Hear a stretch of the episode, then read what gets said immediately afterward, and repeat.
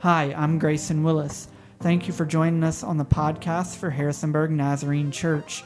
Make sure to subscribe to this podcast for the latest episodes and new updates. You can now search for our podcast on iTunes, Spotify, Stitcher, TuneIn, and Google Podcast. Make sure to join us each Sunday at 9 a.m. on Facebook Live. Also, this Sunday, we'll be having a 9 a.m. indoor service and 10:30 outdoor service in English and 11:45 indoor service in Spanish. Welcome. Welcome to week one of a brand new series. So, if you are tuning in for the first time, you picked a great week to do it because we're jumping in to a brand new series today. And before we do that, before we do that, uh, I want to begin uh, today with a story. I want to tell you the story of my friend Stacy. My friend Stacy, he wasn't just my friend, he was a faithful part of this church for decades. And I say decades because I'm not trying to call him old, you know, but, but he, he's been a faithful part of this church for many, many, many years. He served in, in our recovery ministry, Celebrate Recovery. He served on our shepherding team, making visits to the hospital and people that needed encouragement and support. He served many, many weeks out in the lobby. I can picture his post up. He'd kind of lean against the wall a little bit and he would kind of greet people as they came by and welcome people into the building. My friend Stacy. He dealt with a, a lot of health problems over the years, some that I knew about, some that I didn't. And those problems kind of kept him from being as present as he wanted to be. But in that season, he became an encourager. And so, what he would do, literally, he wasn't physically able to leave the house or to get out and do, but he would have a list of people, and I became one of them. One of what I'm confident is over 100 people that he would text every day, just encouraging them, encouraging them. Just a few weeks ago, I'll never forget where I was standing in my home when I got the call that my friend Stacy stage four cancer. It didn't look good. In fact, the doctors were already saying he didn't have much time left. And I stood there in that moment. And as a pastor, we get the privilege of walking with people through hard moments, and we get the privilege of journeying with people who are experiencing a lot. But in that moment, I, I cried for my friend Stacy. I drove over to the hospital, and on the way, I, I, had to kind of pull myself together so that I could walk in and be strong as I ministered to him. And really, just two and a half weeks after I walked into that hospital room, my friend Stacy passed away. An incredible, faithful part of this church family for so many years. I had the opportunity to help share, uh, along with Pastor Margaret, at his celebration as memorial service right here in this room. And uh, that morning I got up to close the service, I wanted to close with an important thought. And it didn't take me long to know what I wanted to share as I closed that day. We shared some memories, some reflections, some songs. Pastor Margaret preached a great message. And as I got up to conclude the message, I knew exactly what I wanted to say because it wasn't my words, it was actually Stacy's words that I wanted to share. Because just a few days earlier, after he had passed, we met with the family, and one of the boys took out his cell phone he had recorded his dad in his final day, really on his deathbed, sharing important words. And I will never forget the words that he shared because as he played the recording, I could hear my friend Stacy, and his voice was weak. You could tell he was tired. You could tell that his journey here on earth was almost over.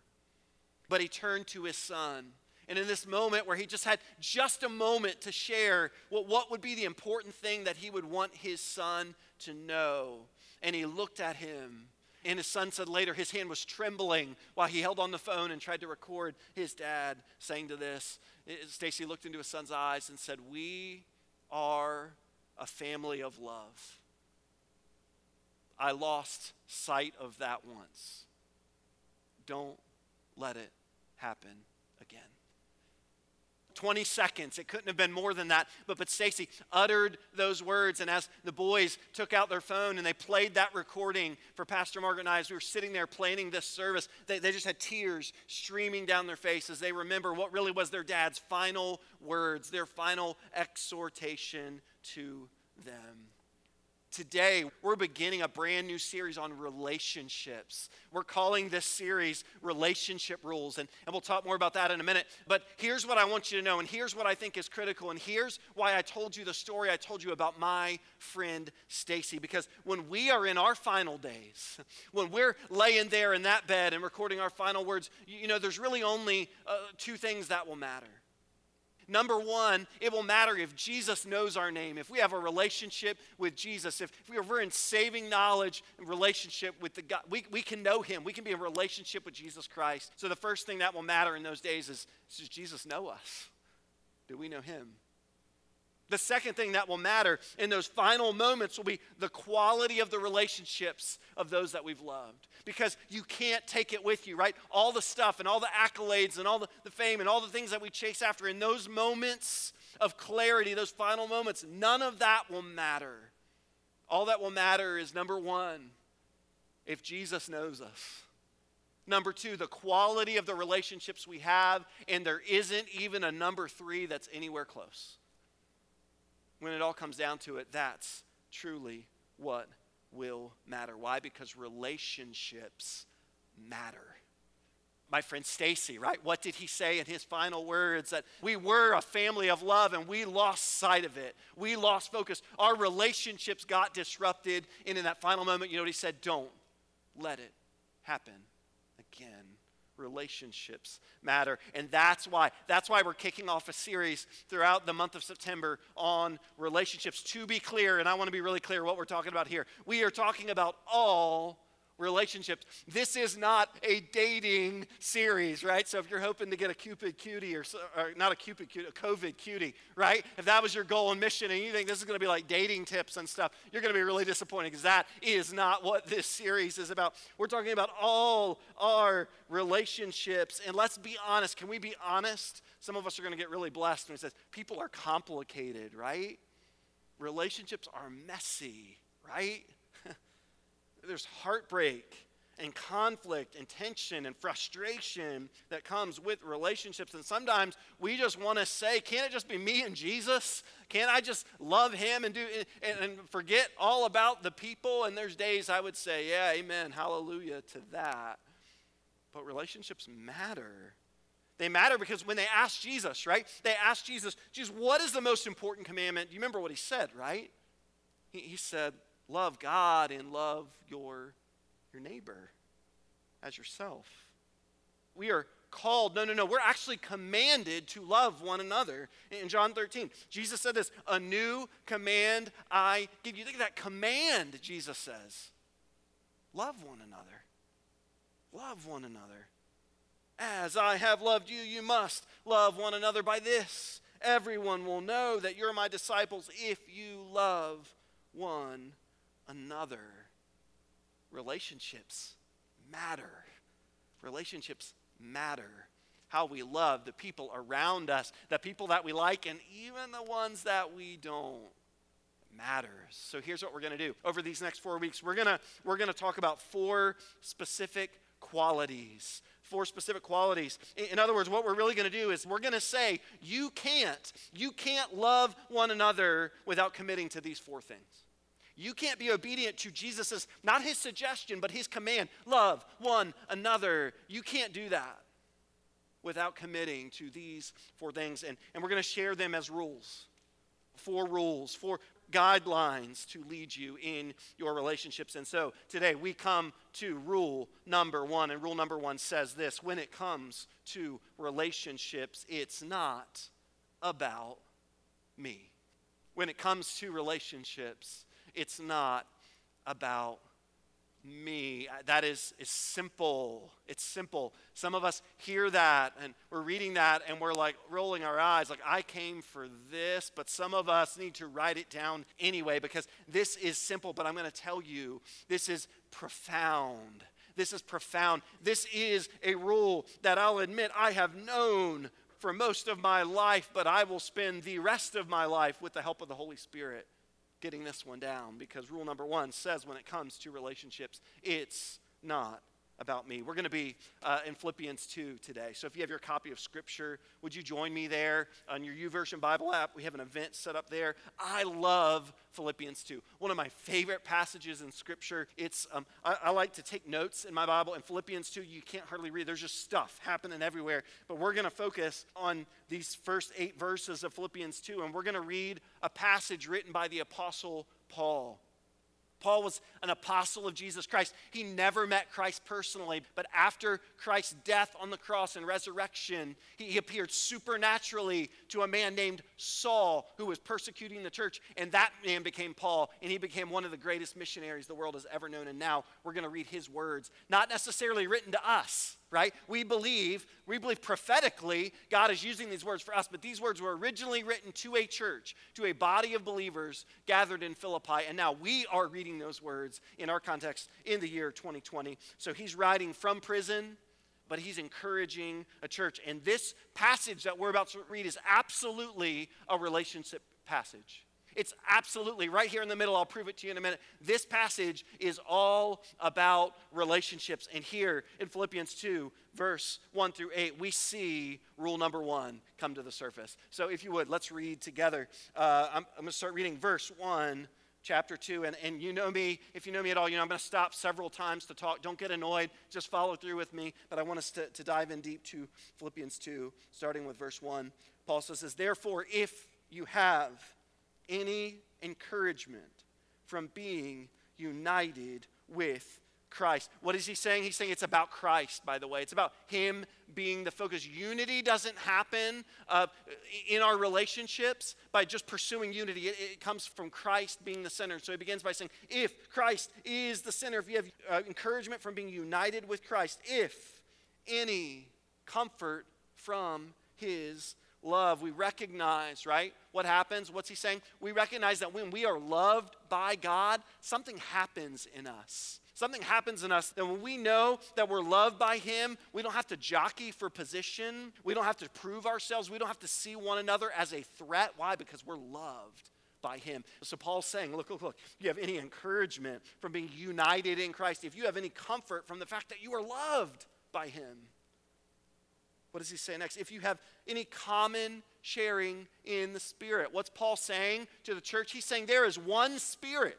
You don't have a spirit, and you don't have a spirit, and you don't have a different spirit. so, in your relationships, in this disruption that you're experiencing in one another, recognize that there's one spirit. And if we have one spirit, Man, that should help us, right? That should make a difference, shouldn't it? So, if there's any common sharing in the Spirit, next, what does he say? If there's any tenderness and compassion, if you have compassion in your heart, if you have tenderness and love towards one another, then what does he say? Make my joy complete by being like minded, having the same love, being one in spirit and of one mind. Again, Paul is talking about this disruption in relationships and this desire for unity.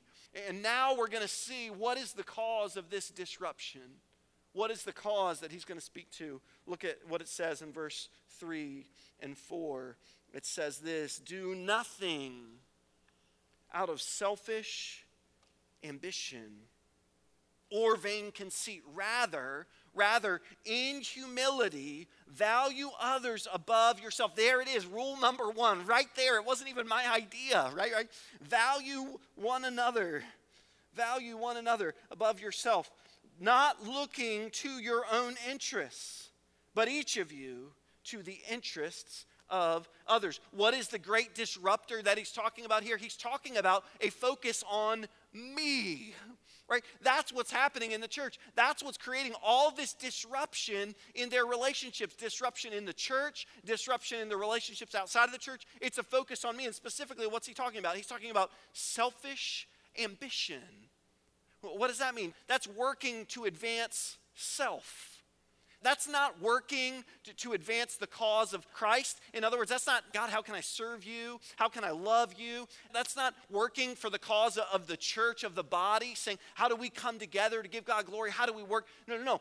The, the selfish ambition is about working to advance me, my agenda right?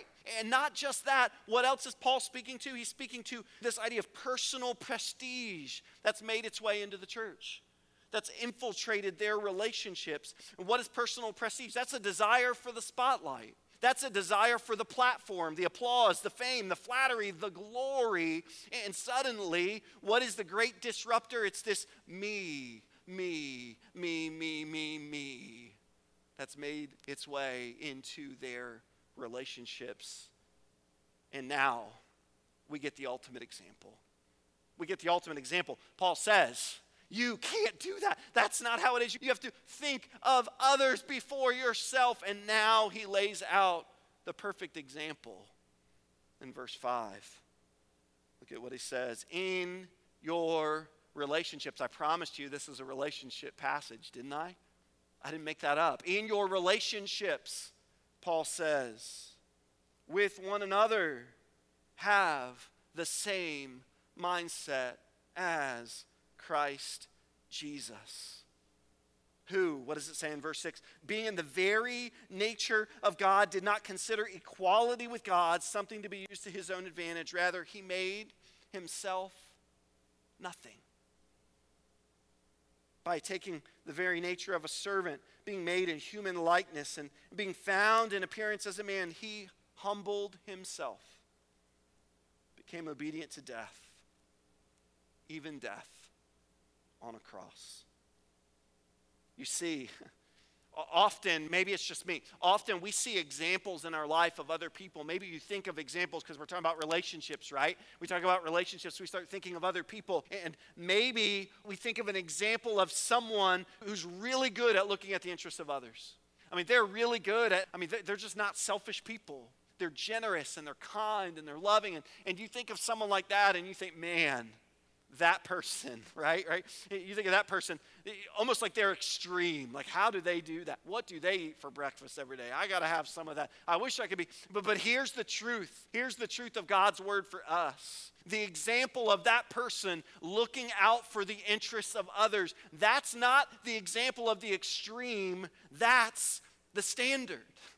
That's the standard. And why is it the standard? It's because that's what Jesus did.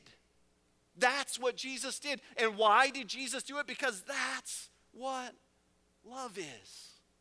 That's what love is. In John 15, the Gospel of John, Jesus said it this way Greater love has no one than this lay down his life for his friend. To lay down your life. Jesus is not inviting us to some extreme example. Oh, the, the, this is just for the extreme, the spiritually elite. No, the call is for everyone to follow after the example of Jesus.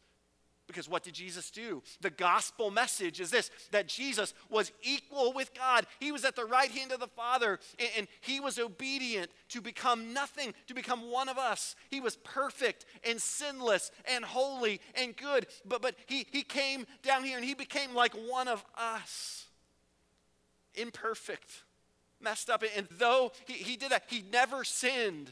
And he lived a sinless life. And he would, he would become obedient even to death on a cross as they beat him and spit on him. And he paid a price for a crime he never committed the entire time. What did Jesus model for us? Putting the interests of others before himself. And that's the standard for us. Do, do you know what, what sin really is? You know what sin really is? It's a focus on self.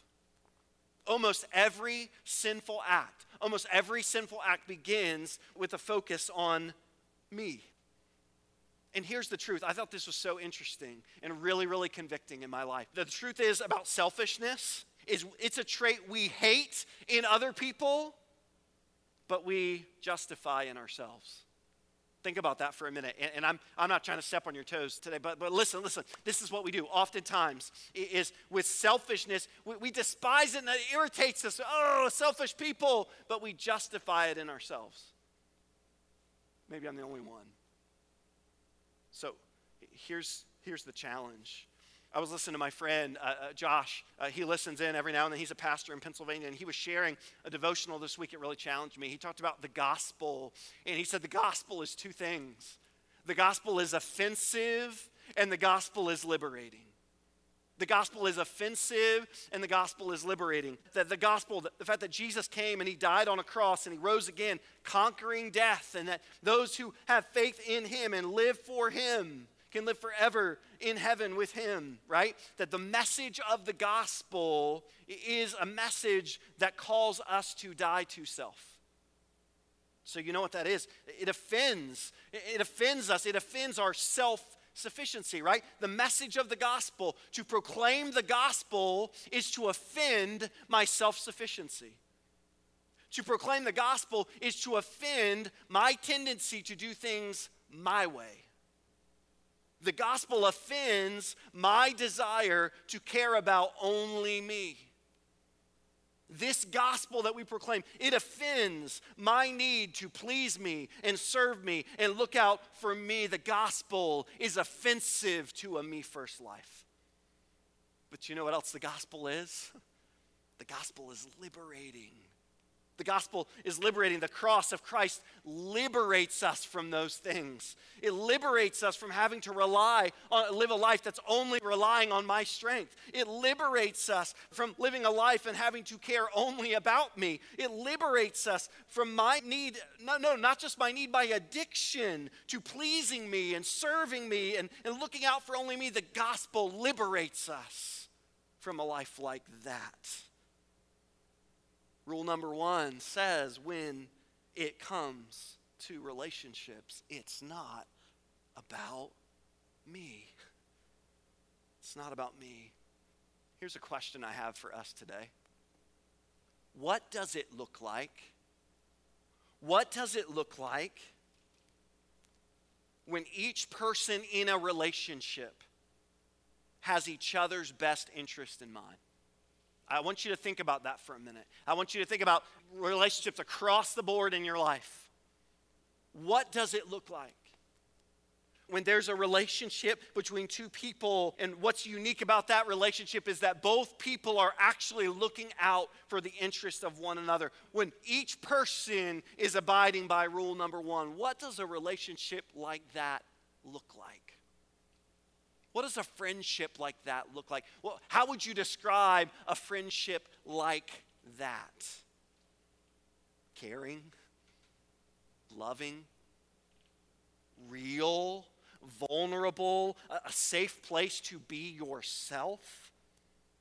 What about in a family? And man, is family messy? Amen. Right? Right. Some of us we've been stuck inside with our family so long. We're like, help, please send in the school. Right? Right. I get it. Family is messy, but what does it look like in a family when each person in that family says, "I'm going to take seriously the call to look after the interests of others above my own"? What, what is what is a family like that? What kind of environment would that foster? How would the dynamic change? What about in a marriage? What, what does that look like in a marriage? Where both people, both people are equally committed to saying, I care more about your interests than my own. What about in a neighborhood or a community? What about a, group of people? I mean, I, picture it, my, it's, it's beautiful. What, what about a, a neighborhood, a community, where neighbors develop a deep desire to put the needs of each other before their own. What does that kind of neighborhood look like? Imagine incredible strength that would develop. Imagine the obstacles that could be overcome in a relationship like that. I think a relationship between two people built like that could overcome so many things, couldn't it? Now, here's the truth no one woke up today no one woke up today and said, you know, I really want to have some unhealthy relationships in my life. I want toxic, destructive relationships. I want relationships around me that are defined by pettiness and resentment and mistrust and jealousy. Nobody woke up and said that today, right? Nobody did. It's almost like a, a journey. This is the analogy I think of often. It's like it's like the old school compass, you know, before you had a GPS, and I have no idea how to use a compass, but I've been told You have a compass and you're, you're pointing a certain direction. And if your compass is off just a degree or two, right now it may not make a big difference right if my destination is this way starting right now if i'm just a, if i'm just a degree or two off it doesn't really matter it's not that noticeable until i get further on down the road further on down my journey and one day i look around and realize i've veered so far off course. I think the truth today for some of our relationships is we're not totally sure how it happened. We're not totally sure when it happened, but if we begin right now to take an inventory of the relationships around us and we begin to ask the Lord, the Holy Spirit, to search our hearts, we're not sure when it happened. We're not sure how it happened, but at some point we got a little bit off course, didn't we? Instead of a relationship that's defined by me looking out for the interests of others, that me, me, me, me began to creep in. Maybe I don't know when, maybe I don't know how, but, but some of us today are looking around and recognizing and realizing that we're a little bit lost. We're a little bit off course. That slowly we've allowed selfishness, the me, me, me monster to creep up within us. The first rule that God would have for us in our relationships is it's, it's not about me. Some of us, that's what we're making it about you've made the most important relationships in your life about me, me, me, me, me. And my promise to you is this it's a miserable way to live. But the good news today is you can take a step. The good news today is you can correct course. The good news today is not, not because of my opinion, not because of what I think. We don't have to ask here, what do you think? What do you No, we can come back to the truth that God has given us, the blueprint that He has given us, the one that created us and created each and every relationship in our life. We can go to the Master and say, Lord, help me course correct my life because I don't want to allow selfishness to take root. I don't want to live another day with the toxic relationships around me. I want to do whatever I can today to honor you, Lord, in my relationships. Would you help me take a step? Right now, I don't know where you are, but I know relationships are tough, and I know we all have them, and I know they're messy for all of us. So I have a feeling that all of us today could take a step. All of us have the opportunity to say, Jesus, make me more like you. Help me to live in my relationships to reflect more of your heart, more of your spirit. So, with that in mind, could I pray for you today? Could I pray that you would allow the Holy Spirit to come and work, that you would give permission for God to search my heart, the psalmist said, and reveal, show me, God, anything that doesn't please you and, and lead me in the way everlasting. Could I pray that for you and for me today?